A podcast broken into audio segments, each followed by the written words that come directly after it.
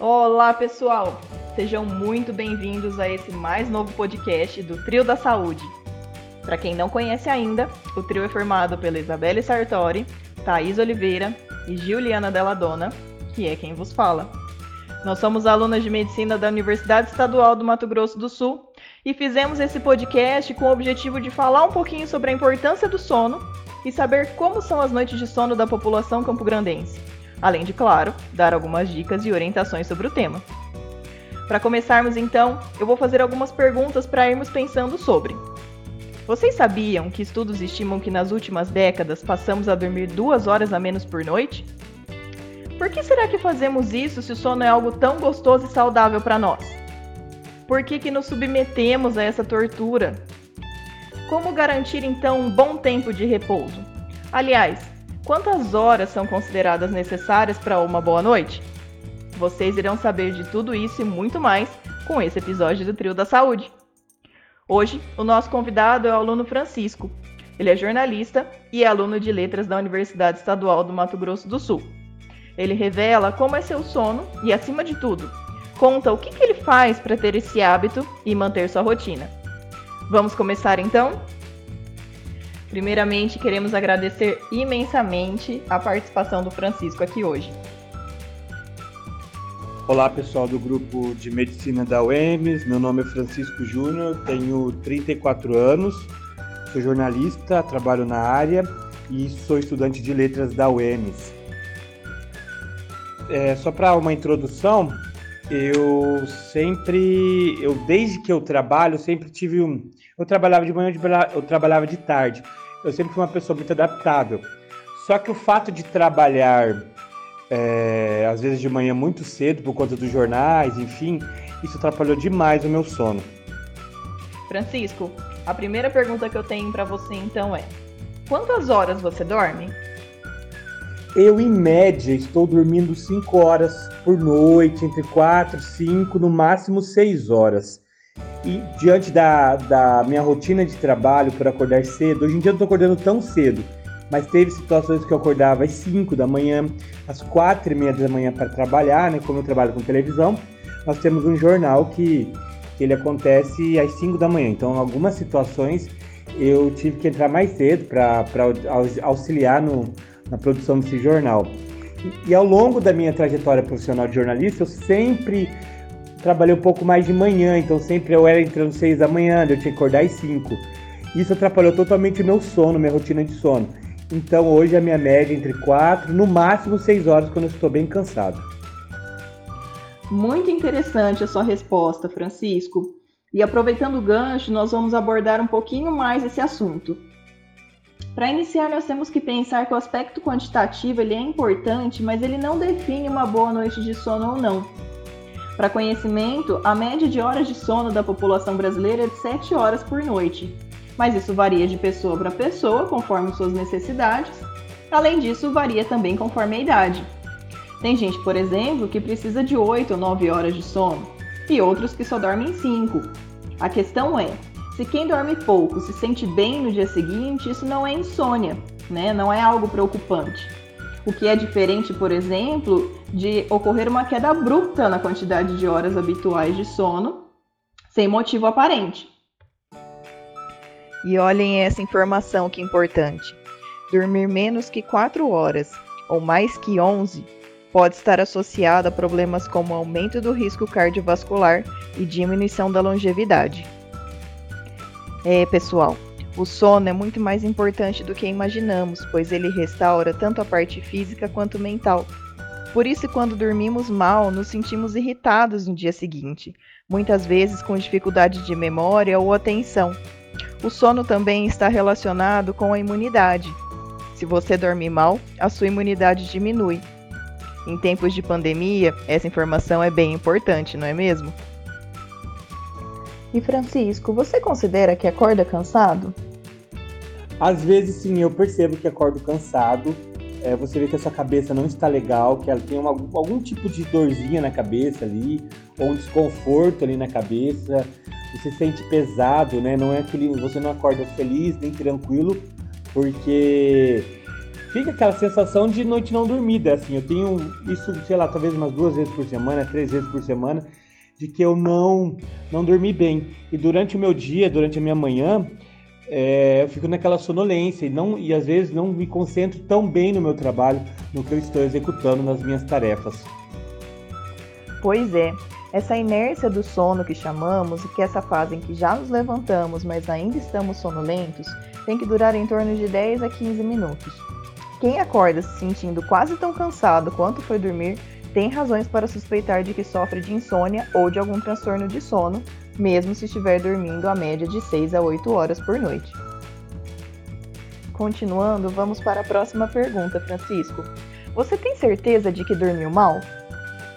Sim, tenho certeza, isso é fato. Como eu disse anteriormente, é, é meu dia a dia, eu percebo de, de logo, logo no meu dia a dia. Por exemplo, quando eu entro às 6 da manhã e tal, 8 horas da manhã, que é o horário de pico da minha reunião de trabalho, geralmente, eu já estou com sono, já estou com sonolência, às vezes me bate uma irritação, aí tem uma função no trabalho que demanda um pouco mais de atenção, daí você já fica naquele, naquela ansiedade, naquela agonia, sabendo que você já está cansado e tem que tocar aquele seu, aquela função, aquela tarefa determinada pelo seu chefe. Com certeza, Francisco. Tudo isso que você nos contou realmente nos faz pensar numa noite mal dormida. Aqui queríamos deixar para vocês uma curiosidade, algo que os especialistas chamam de insônia paradoxal, que na verdade é uma má percepção do paciente. Ela ocorre quando o indivíduo dorme bem e funciona perfeitamente durante o dia, mas por acordar algumas vezes durante a noite, acredita que dormiu mal. E a nossa próxima pergunta é: Há alguma causa médica que o impede de dormir? A, a, a, o que me atrapalha dormir, por exemplo, é agitação. Eu sou uma pessoa ansiosa, né? Ansiedade, já meu sobrenome é ansiedade. Então eu sou uma pessoa ansiosa com qualquer coisa, com muita frequência, sempre tenho ansiedade. Isso atrapalha um pouco uh, eu, eu dormir, assim, sabe? Com alimentação nem tanto. Geralmente tem pessoas que têm problemas de alimentação, alguns produtos não, não consomem, eu não tenho o costume de tomar café, só tomo café em algumas situações, não gosto muito, mas assim, geralmente não tenho problema. É mais a ansiedade e problemas que vem na cabeça que acaba não deixando a gente dormir. Bem importante a sua fala, Francisco. A ansiedade realmente afeta diretamente a qualidade do sono, mas além dela, há várias outras questões relacionadas à saúde que podem interferir desde uma dor no joelho até uma infecção, como também transtornos psiquiátricos, como a depressão. Vamos então para a próxima pergunta. Você acorda frequentemente durante a noite? Apesar de ser ansioso, eu não tenho o costume de despertar à noite, assim, eu sempre dei um sono direto. Não levanto para urinar, não levanto para tomar água. Porém, nesse período que eu fui diagnosticado com ansiedade e tal, que eu procurei médicos, né? Eu, no período da. período de, de crise da ansiedade, eu despertava. O sono era muito fraco, eu despertava e depois eu não conseguiria não conseguia dormir. Mas despertar para urinar, para, para beber água e tal, eu não, nunca tive essa, essa situação, assim. Sempre meu sono foi direto, assim muito pouco hoje em dia. Eu tenho horário, eu durmo tal hora, mas geralmente eu acordo no horário específico, que é entre 5 e 6 horas da manhã. Meu corpo condicionou, meu organismo está condicionado para despertar nesses horários. Até no período da que eu estava tomando remédio para dormir, o remédio tinha duração de 8 horas, né, a, a, o efeito dele, mas o meu organismo não aceitava e geralmente eu despertava aí com 5, 6 horas, como se fosse um relógio mesmo, é, mesmo tomando remédio para dormir. Queríamos aproveitar e deixar aqui algumas informações sobre esse assunto. O fato de acordar várias vezes durante a noite pode ter diversas causas, mas entre 4 a 6% da população é acometida por um dos transtornos mais comuns do sono, a apneia. E o que seria isso? São pausas repetitivas na respiração que podem se repetir de 40 a 60 vezes durante uma noite. Isso faz com que o cérebro não descanse bem, levando a uma sensação de cansaço e sonolência. Do ponto de vista cardiocirculatório, acarreta na diminuição da pressão arterial e da oxigenação. Algumas pistas para desconfiar do quadro são dor de cabeça ao despertar, boca seca e dificuldade para engolir. Dando continuidade ao nosso podcast, então, algo que lhe preocupa ou prejudica na hora em que está dormindo? Se sim, quantas vezes isso acontece? Sim, algo que me preocupa sempre, os problemas do dia a dia. Para quem é uma pessoa ansiosa, vocês, como estudantes de medicina e professores, mais do que nunca sabe que é uma pessoa ansiosa, qualquer coisa preocupa. Eu, meu, meu nível de ansiedade é tão grande que se, sei lá, você me der uma bala, um exemplo besta, e eu não comer aquela bala, eu vou ficar com ansiedade para comer aquela bala. Então, assim, um probleminha, qualquer probleminha eu tiro o sono e um problemão então se fala. Qualquer coisa que eu estou deitado e me vem à cabeça já é o motivo de, de perder o sono, de ter uma noite mal dormida, de rolar na cama. Às vezes já tive situações de eu deitar às 8, sei lá, 8, 9 da noite e duas da manhã estar acordado ainda. Isso provocado pela ansiedade. Aproveitando a fala do Francisco, o que queríamos deixar de recado é: todo mundo já sofreu de insônia aguda alguma vez. Agora, se as noites ruins, quaisquer que sejam os motivos, ocorrem mais de três vezes por semana durante vários meses, você pode estar sofrendo de uma insônia crônica. Nesses casos, é preciso consultar um médico para dar um diagnóstico e poder tratá-lo. Nas unidades de tratamento do sono existem especialistas de várias disciplinas: pneumologistas, cirurgiões maxilofaciais, psiquiatras, psicólogos, neurologistas, fonoaudiólogos, entre outros. Todos esses profissionais são capazes de abordar o problema segundo suas causas. Francisco, o que você faz ou acredita que melhora a qualidade do seu sono? Eu não estou tomando medicamento para dormir, e isso graças à corrida. Eu sempre eu sempre gostei de corrida de rua, sempre pratiquei. Nunca fui atleta profissional, mas sempre atleta amador e sempre adorei corrida, só que eu parei. Nesse, nesse parar, engordei bastante, cheguei à obesidade e tal, e voltei a correr. E isso me ajudou, está me ajudando a ter uma boa noite de sono. Eu consigo dormir às 5, 6 horas, não é o suficiente para mim, mas pelo menos eu durmo sem medicação, consigo deitar e, dormir gostoso, sabe? Hoje eu tenho um sono gostoso, de qualidade, de certa forma. Queria dormir 8 horas, 9 horas como as pessoas, mas infelizmente eu não consigo. E tô aí nessa luta para melhorar cada vez mais o meu sono, porque é complicado. Exatamente. O exercício físico é um ótimo aliado do sono. Além disso, manter uma rotina com horários pré-definidos para acordar, dormir, se alimentar, trabalhar, se exercitar, descansar e desligar todos os equipamentos eletrônicos também ajuda muito. Você acredita que a qualidade do seu sono impacta no seu corpo de alguma forma? Falta de sono impacta totalmente no meu corpo, assim. É, às vezes você tem, você fica sem disposto, parece dorzinhas, incômodos, dor de cabeça, você fica sem vontade, sem ânsia de fazer atividade física, por exemplo. Você sente é, não vontade de de não ir a estar com os amigos, de não fazer atividades diferentes, recreativas, enfim. Você fica naquela sonolência. Eu já tive períodos, nesse período de acordar muito cedo, de que, assim, anos basicamente só trabalhar e dormir, trabalhar e dormir, trabalhar e dormir. Eu chegava em casa, depois do trabalho, sei lá, meio-dia, uma, duas da tarde, eu ia dormir. Eu dormia até sete da noite. Daí eu perdi o sono da noite, não conseguia dormir, daí virava aquela bola de neve, aquela sequen... aquele sequencial de dormir à tarde e não dormir à noite. Pois é, o sono pode impactar o nosso corpo de diversas formas. Além dessas que o Francisco já comentou com a gente, existe também a relacionada ao aumento do cortisol, que irá levar uma diminuição das citocinas do nosso organismo. Essas citocinas estão relacionadas à defesa, por isso que a falta de sono pode estar relacionada à diminuição da imunidade. Francisco, quais são os hábitos que você acredita que são necessários para ter uma rotina de sono saudável? Hoje, o, o melhor hábito para mim, para vencer a falta de sono, poder dormir bem, é a atividade física, que no caso é a corrida, que eu amo muito, assim, é algo que é minha paixão, é corrida de rua. Eu não sou atleta profissional, corro 10, 15, 5 quilômetros, mas é minha válvula de escape. E como eu né, faço esforço, isso cansa o meu corpo. E hoje eu posso dizer, ainda estou numa fase de adaptação do meu sono, de, depois, antes, depois de ter tomado remédio. Então estou num processo agora de descoberta do meu sono de qualidade pós-corrida. A corrida está me trazendo uma qualidade de vida que eu há muito tempo não tinha.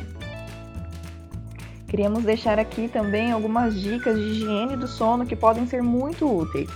como por exemplo procurar dormir sempre no mesmo horário dentro de uma rotina, não ficar forçando dormir, pois isso pode causar mais ansiedade. Evitar refeições fartas à noite e não assistir TV na cama. O quarto deve ser um ambiente escuro, com boa temperatura e silencioso. E vamos para a nossa última pergunta então. Francisco, na pandemia, você acredita que a qualidade do seu sono mudou? Se sim, por quê? Você teve insônia? Ela só potencializou os problemas de ansiedade que eu tenho, assim. Eu procurei ajuda de psiquiatra e de uma hoje eu faço terapia. É o que eles me exemplificaram que eu sou assim desde criança. E fazendo um, né, uma análise de, de toda a minha vida, a minha vida foi prejudicada pela ansiedade. Já tive problemas com isso. E a pandemia veio potencializar um problema antigo, né? Eu fiquei muito em casa, eu fiquei, trabalhei em home office durante seis meses, eu não saía pra rua. Então aquela situação de, de ficar em casa, de não ter muita coisa para fazer às vezes, isso causou um pouco de. Não sei insônia se foi só isso, mas causou um pouco de estresse assim, na situação. E a pandemia também, ao mesmo tempo, é, algumas, algumas vezes nesses seis meses eu trabalhei à tarde, então eu conseguia dormir às 9 horas direto, assim. Foi um período que eu teve um, um, alguns meses que eu consegui dormir o que é recomendado pelos médicos, né, para acordar descansado. Eu teve períodos muito ruins de, de insônia e teve períodos muito bons de, de dormir assim sem preocupação, tranquilamente. Bom, a pandemia afetou nossas vidas de diversas formas, como todos sabem.